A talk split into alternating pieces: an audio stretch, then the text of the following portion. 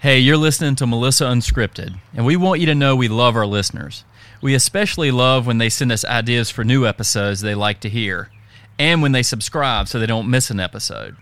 So share your ideas, hit the subscribe button, and keep listening.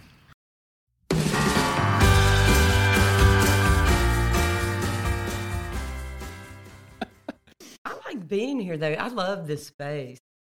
And We're at I'm- our office, by the way. Yes. I wish that we could be at my home because we enjoy that too, but there's more noise at my house right now than I've ever heard in downtown Greensboro. so hopefully that'll that'll all result in something really beautiful in a couple of weeks. But, Yeah, I mean, it, are you talking about what you're doing? well, I'm basically re-landscaping my backyard to make it more of an oasis because at the end of the day, I think that's one thing that will will emerge from COVID. With eh, I'm doing exactly what all my clients are doing is trying to make my home and my space just wonderful. And I've and I've gotten in the habit of spending a lot more time there. So it's great to you know it's it, it inspires you to make it what you want. Now, is this a is this an investment you're doing because you want a return, or is this investment of quality of life? This is actually a quality of life investment. Um, the return investments are done. I Yeah. think. they're done. I mean, kitchens, bathrooms. Um, I just now I don't. I, I believe this is a return investment. Whenever I plan any big home project, something always comes up. So, not only was I just re- redoing my landscape, but the um, my roof had to be replaced, and then I had a cracked heat exchanger, so my furnace had. So just to let everyone know, we go through it too. but it's humbling and it helps you help your clients get through it. So that's how I choose to look at it as anything terrible and horrible and dramatic that happens to me at my residence. It just gives me a tool to help others when they go through it because we do. I mean, we deal with this all the time. I bet you have a Rolodex of people to call though when it's time to do that kind of work. I love that you know what the word Rolodex is. It is means. old school. because it's I'm so- not even that old. It's so funny. I don't even have a Rolodex, but my my brother, it's his. He has two on his desk. But it's so funny. Elaine, who we've mentioned, is Mhm. you know been with me for so long. Her Rolodex is now in my office, and it, it's almost got its own special place. Like we worship that Rolodex. It- it's kind of like an old typewriter, you know, It just an old manual typewriter. and Elaine knows how to work those really well. Or finger strong enough to still push Oh, the yeah. buttons. We have one in our office in the workroom, and every t- every every year I hear someone on it once a year. but no, I miss it actually. You're listening to Melissa Unscripted, the show that brings you tips, tales, and the truth about the real estate world. I'm your host, Dave Wilson, and with me always is the woman who loves to point out my Rolodex knowledge, Melissa Greer. My uh, my dad made me take in high school. He made me take typing and auto mechanics. He's like, you can take anything else you want, That's smart. but those two you have to do because computers were, you know, when I was in high school, computers were showing up and they were starting to take over. And he saw it. He's like, you gotta so you I gotta can do that. call you if I ever have a car issue. and, and that was the other thing too. He's like, you know, you need you need to know how to fix things. You need to know how to fix your car. You need to know if you're stranded that you don't get taken advantage of. Well, and, and it's good to know hands on. You know, learning about tools and hands on is always a good. that thing. leads me to a great story. So, as I've said on this, I'm I'm the youngest of five. So both my brothers, my older brother Waven had a pumpkin colored Toyota Corolla 1600. That's what we call it. And it was his car, and it got passed down to my brother Scott. And so when I finally passed the test and got my driver's license, which actually took a few hits, um, I got that car, and um, it was fine. But it had been imagine having your two older brothers have this car, and then you get it. And so by the time I got it, the trunk wouldn't stay latched, but that was okay because that's how we would get. I get my friends if we needed. To, this dates me. Get into the drive-in, right? Oh my god! I I can't was believe guessing. you said that because I was like, but they're back. So it could have been like Yeah. a month or two ago, actually. Except I don't have that car. but, but it was so funny because that didn't latch. If it didn't start, I knew that I could just pop the hood up and add water to the battery, and I don't even. I, it'd scare me to death to do that in my car now. Well, you can't. They don't do that anymore. They're They sealed. Okay. Yeah. okay. Well, that's how I did it. And then the only other thing is, I, it, I constantly got flat tires, which is more because of me than the car. But one time I had two at the same time. Hit too many curbs. Just, I think that could have happened recently to me. But um, I had two at the same time, and we lived in Fisher Park, and there's a gas station, you know, on the corner of Wendover and Gridland. So I knew how to change my tires, but with two flat, I was like, okay. So I rolled one of them down to the gas station and got it patched, walking, rolled it back, and then took took the other one because I didn't have a spare because I needed my trunk space for other things. so that was the best car. It's funny, I, but I that's the extent of it. The car I have now, it would just intimidate me so much to change the tire. I wouldn't have the car. Well, um, the other day you were talking about uh, a client of yours, mm-hmm. and they were listening to your podcast, and they felt like a connection with you. They felt that you know you were real, and that's one of the reasons why they went with you. They felt comfortable. That's cool that this podcast is you know letting people see your personality, but how did that feel when you're when you're working with somebody and they're like, "Oh, I just I really clicked with you over the podcast." Well, it really felt incredible because as as you know, I love doing this with you and I enjoy it. And it, it's it's a different level and it gives me something to do other than what I've done every day forever. But I just loved it. I, I mean, I thought it was actually because people all the time say, "Why do you do that?" or whatever. They say we enjoy it, but what? And I said, "Well, we do it because we enjoy it. Hopefully, someone will get something out of it." I think in our very first one, we said, "If one, per, like when I go to a seminar, if I get one thing that makes me feel better, or even in a book, if one thing I remember and, and use it in the future, or it helps my life at all." So we were hoping that that would do that. I we didn't go into this thinking this would get me business and that was like the icing on the cake. I mean, because well, you know, I'm, I'm passionate about the business, and I love, I love thinking of new ways to develop the business. And I never thought that, I never went into this expecting that, but it really made me happy. Well, it's cool because you you kind of got almost, almost an instant relationship with somebody, instant trust. Mm-hmm.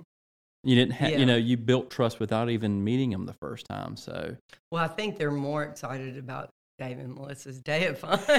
and I think buying the house, wouldn't it be great if people were buying houses for me just to be able to participate in that day? yes. Because I think, I mean, if you're listening out there, we may make that a requirement. no, I'm just kidding. But no, it, it, meant it meant a lot to me. Um, as you know, you know, I've sp- I'm a relationship person, so the way I build my business is through relationships, and and I really the biggest challenge sometimes is I get referral business where the people don't know me. Mm-hmm.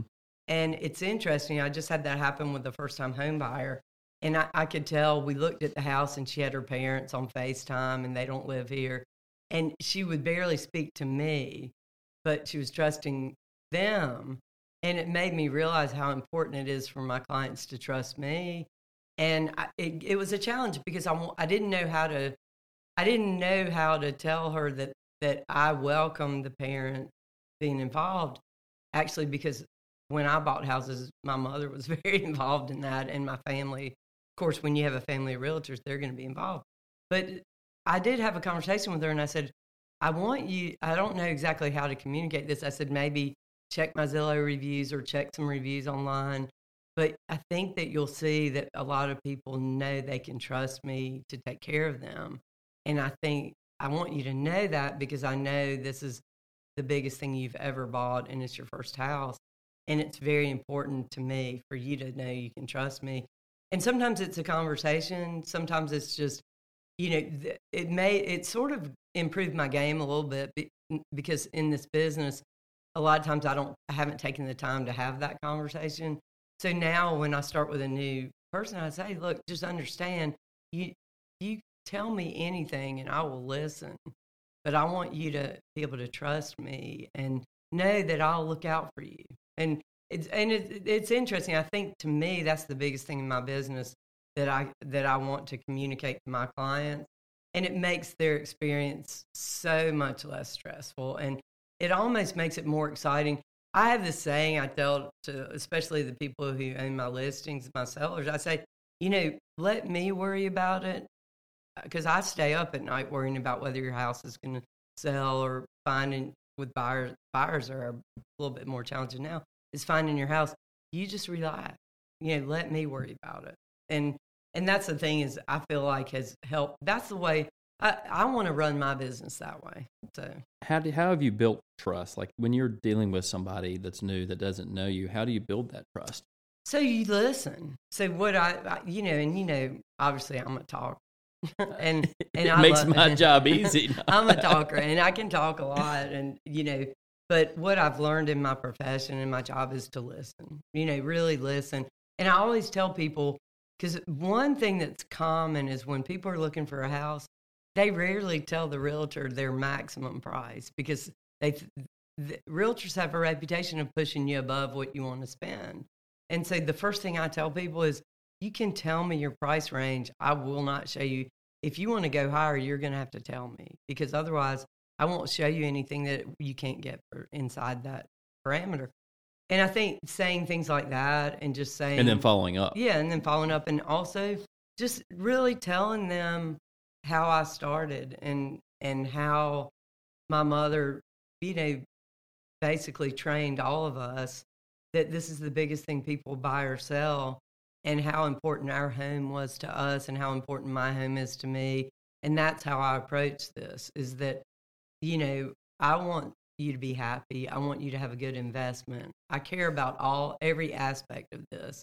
And and and I always think it's kind of the golden rule. You want to do for others the way you would do for yourself. And so I just try and impart that to people and and I think I think that it shows, you know. So that's that's the approach for for me, but I think I think when I work with people who I can tell don't know me well enough to trust me or don't know that they can trust me or feel like that they've had experiences in different markets with agents that had a different philosophy eh, you know the the biggest compliment I can get is you don't seem like a realtor. You don't seem like what I would visualize a realtor to be. And I feel like not that I don't love realtors and love our industry, but like any industry, there there's a few people that give give give people experiences that give us a bad. Like used car Right. salesmen. Well, they got a huge We get compared to we get compared to them. Do you? Oh yeah, that's it's interesting. But if you look at if you ever Google like the top ten industries that people don't trust, I mean they're gonna be car salesmen and realtors. I mean, why why realtors? Like I don't I don't get Well, that. Of course, I- I've all I've you know worked with you for a long time, right. so well, we do have that trust, and it does Yeah. make it easy when you trust somebody. Well, it goes with anything else. When you're, that's why I always say this isn't a sales job. This is a service profession. It's different, and and I market myself that way. That's where, to me, you can't sell someone a home. It's there are too many inta- intangibles. But there are a lot of you know a lot of realtors. They worry about quota. They worry about how many sales they make. They worry about cold calling. They worry about the business and the numbers. And and I've never worried about that. I've never been I've never been this person that says, "Oh, I want to sell this many houses this year or I want to do this much business this year." I want to be successful at what I do. I do. I want to be successful for the reasons that are important to me. And I think that's the difference, but I think in the real estate industry, in the car industry, in any sales industry, your your management, they give you quotas, they give you goals, and it is more about the numbers. Sometimes a good example is um, builders. You know, builders right now are so busy, and I love selling new construction. I do, but they don't have emotion. They it's numbers. They they build a product. They know what it costs them to build it. They know what they need to sell it for, and there's no intangible. And for me, in residential real estate, it's just it's very much a trust service industry where people are trusting you to help them find something that is the most important thing that that their family has.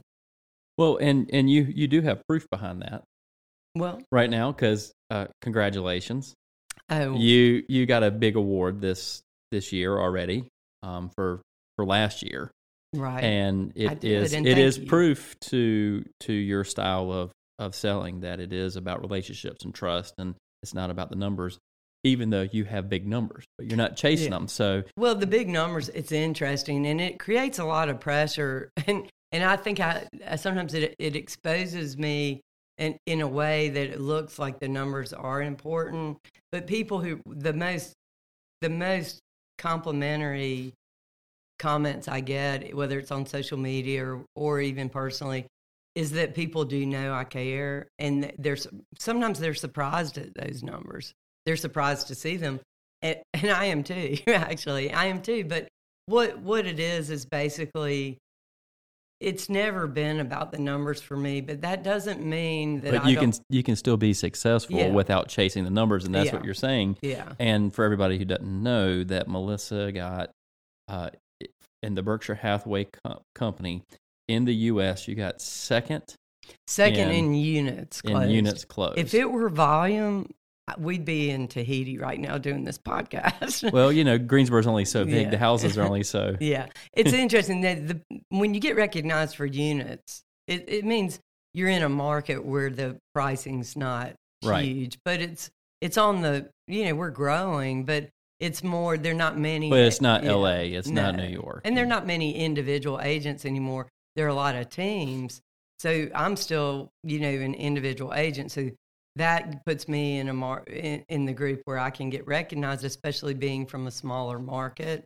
Because you know, but it was interesting. The guy who was number one, he was from a big market, not Michigan.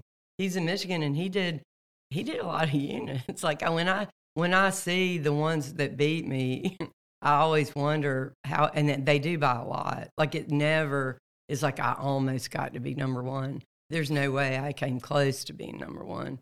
And that's the difference usually. Like one lady one year did 240 transactions. I couldn't believe it. Like how many, how many, that's almost one. I mean, I'm not a good math person, but it seems like one a day. if you take out the weekends, maybe, but, but no, the, and the guy, holidays. Yeah. And the guy who was number one this year did 204. So, Okay. I mean, that's a lot. Did you talk to him? Were you able to talk at all? No, I haven't talked to him because you know this year our whole um, thing was virtual. Yeah. So I didn't really, and I actually liked that because um, when we watched the presentation, um, Jamie and Jackson came to my house and watched it because they had worked with me the entire year, and we we almost Jamie goes, "We've got to go outside. We can't listen to this." And I said, "Well, if we don't listen to it, we're not going to know where we are." And they actually they actually were more accurate than I. I thought we weren't going to be as high because it's funny every year, no matter what we do, everyone does better. So it's interesting. But no, I'm very I'm very proud of them because there's no way I could do it without them. There's no way I could do it without my clients who have such loyalty to me. There's no way that that I could do it without my company that supports me quite a bit. So So in our company, you know, trust is built by doing what you say. I mean, it, it really is. Like when we say we, we're going to deliver this, we, we deliver it, Mhm. you know, and if we're missing a mark, it's communicating saying, Hey, you know, yeah. how do you, is that one of the things that you do to build trust or like what are some of the other tangible things people can get from this about building trust? Cause part of trust is just who you just have to be an honest person, right? And you have to be honest and truthful. That's how you build Right. trust. But what are some of the tangible things that you do that Well, that other realtors could emulate, even if they don't, you know, have Well, your personality. I mean, I think there's so many great realtors in this area that do really well without having to emulate me. But thank you for saying that. but the um, I do think that what we I do is I surround myself with people that that work with me that share my value system. They they know how much I care about clients. They know how much I care about taking care of them. They know how important trust is. So so that is the number one thing. And then we can we and and I love what you said about communication because that is our biggest struggle is to do the service level that we want to do. That involves a lot of communication, and we're we continually work on that. And to the point now to where we've we basically have developed a group text system where every time we get a new client, we we, we I introduce them to my support team with a group text. But I always tell people when I say, I want you to feel comfortable with anybody that works for me, but I also want you to know that I I can I anything big, any big decision, any negotiation, you I will be with you every step of the way. And that's what we try and tell people is don't worry about the details. Let us worry about it, and we'll walk you through this process. But don't hesitate to ask a question. And there's no question that is silly. There's no ask anything because this is a big deal. And we and I just instill that in people all the time, it, as much as I can. Every and and the other thing I think is so important is in a world of texting and in a world of emails, you have to pick up the phone. People need to hear you. They need to hear your voice. They need to you can't you cannot communicate care in writing as much as you can because you're not writing love letters to your clients, hopefully. I mean, I used to have this rule where I used to have this rule where I, where I would say, I would say, you know, every now and then you meet someone when you're, and I'd say, I can't ever date anyone until after the closing. I said, we got to get through the closing because you just don't want to mix those lines. But what I'm Right. saying is, j- all joking aside, picking up the phone is where you get the trust. Actually meeting them and showing them houses and talking to them is where you where they see that you really care. Being very transparent in everything. Like a lot of times when I'm showing property, I tell people I don't want you to hear anything when you list this property and sell it with me, hopefully in the future that you don't hear today. So let me tell you any objections that I don't think can be overcome because the only thing that overcomes those is price. And so I said, you might hear that, you know, this is not an open floor plan. Well, you can overcome that. You can take walls down unless there's a stairway and you can't. So the more you talk people through the showings, hmm the more you you really make you know show them what that you really care more about the investment. And I, that's what I said i'm not a high pressure salesperson. I tell people if you like something you have to tell me because otherwise i, I want this to be exactly what you want and i don't want you to feel any stress. And that's tough in our market right now because it's a stressful market I remember when we were buying, my wife and I were buying our first house, and our real estate agents before I met you, so don't Mm, take I- offense. no, no, Just kidding. no, no offense um, anyways, sh I remember her, uh, and I, what I appreciated about her is we were given somebody else's name, and they're like, "We're too busy. Here's you know, Linda. She'll take care of you." Which I appreciated that. Like Mhm. you, you knew that you weren't gonna be able to give me the service you needed. right Here's somebody else. So we met with her, and she did a great job. But when we were in a couple houses, she's like, "Guys, I, I have problems with this house." Mhm. and named a few things and price and this and that and like um let's let's walk you know trust me let's just walk out of this house Mhm. like okay and that's and that was very important great. to us yeah you know because it could easy she could easily have been like oh we're interested in it oh easy sell yeah and and done Yeah, I tell Um, people too, and taking a step further, I, I said, feel free to ask me if I would buy this house. yeah I said, feel free, because I'll be very honest about that and tell you if I would or if I wouldn't and why. And I said, all those things are important. But the one thing, and we talked about this the last time, is when someone walks in a house and they love it, sometimes those things don't matter. And I tell people that too. There, it's okay to buy something that isn't perfect because if it feels like your home when you walk in there, you'll know it. It's funny, the person that I met because they listen to the podcast, we were in this market, buyers are really, you know, desperate to find houses. So we would walk in a couple of different houses and they said, I just think this is going to be the house we buy. And I, so I would say, but I could tell, you can always tell when someone's settling. And that's another thing is I'm not a big believer in set, settling on your home. Like I feel like you just have to wait till I've seen too many people 99% of the time when people walk in, they know it. It feels it.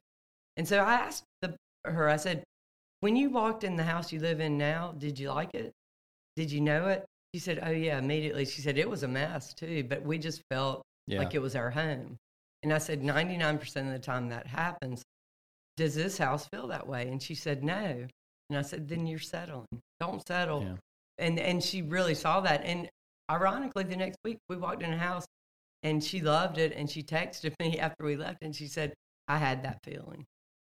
You know, do, do you ever think that home buying is going to become sterile you know I, I see that with cars right now you know where you can go to the to the tower and, and buy the car like a vending machine i know it doesn't work exactly like Right. that but you know you've taken out you don't even see the car before you buy it. You're like, I just want to use, I want this car. It meets this, this, and this. And you're buying a used car that you've never seen before. I mean, a new I understand but a car is different because they're all, you know, Right. the same. But a used car you've never seen before, smelled, been in, like it, that's a sterile process. I could never buy a car like that, So- a used car. So COVID really created the opening for that in the real estate market because people couldn't travel here Mhm. And they couldn't come house hunting. And even during the shelter in place, we couldn't show property for a while. So I, we sold some houses where people did not see them until they got here. That's always so nerve wracking for me doing those walkthroughs when the people haven't seen them. And it also lends itself to another issue on your listings is now we're having to ask, did your client walk through the house? Because it makes a difference. It does. So so I do hear what you're saying, but it's interesting. The um a lot of the questions are were when I was doing FaceTime showings, does it how does it smell? Do you smell and you know, and I, you have to just walk them through and be very honest about that. Do I think that's the norm? No, I don't. I think I think that it is never going to be the norm. And and I And that- if it is, hopefully we're retired by then. Exactly. I was going to say, I say that with very much hope that it won't be, you know, while I'm doing this, because I just, you know, we hear things, gosh, 10 years ago, we heard, oh, realtors are going to become obsolete because people can search on Zillow, they can search on, you know, Redfin, all these other venues. You know, all Zillow's coming in the market. You won't, they won't need you.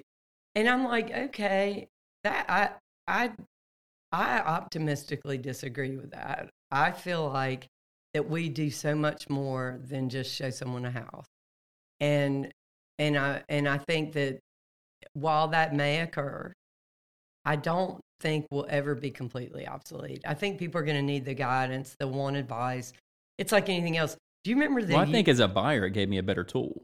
oh It just gave me a tool. It didn't replace my realtor, yeah but you know, the realtor said, "Hey, look at this, this, and this," and I'm like, "Okay," and let's look at this, this, and this Yeah. too. And then we had a collaboration. I think I think it made the realtor game, you know, the established game step up their digital oh um, absolutely game, we which is better for the we client. used to get but- an MLS book every two Yeah. weeks. okay, Yes. I hear you. No, I agree. yeah, No, I, I don't. You know, I don't mind that. But what what I do mind, and I see it in our industry, is buyers searching for houses, giving a list to a realtor. That's all they show them. And what I try and do is get to know what they're looking for and say, well, this house may not present itself real well online, but this is a, this might be exactly what you're looking for. Let me pick out a few yeah, and and that and and sometimes they pick those and sometimes they pick the ones they found but either way i just think that's where the we that's where we need you know agents that do their own searching and help like right now I, I set my clients up on something very similar to zillow they prefer zillow right. but i set them up on something that's connected to our mls but i set myself up to get the emails so it helps me keep up with new listings and I'll shoot it to them and say, Yeah. I don't know if you saw this, but this just came up.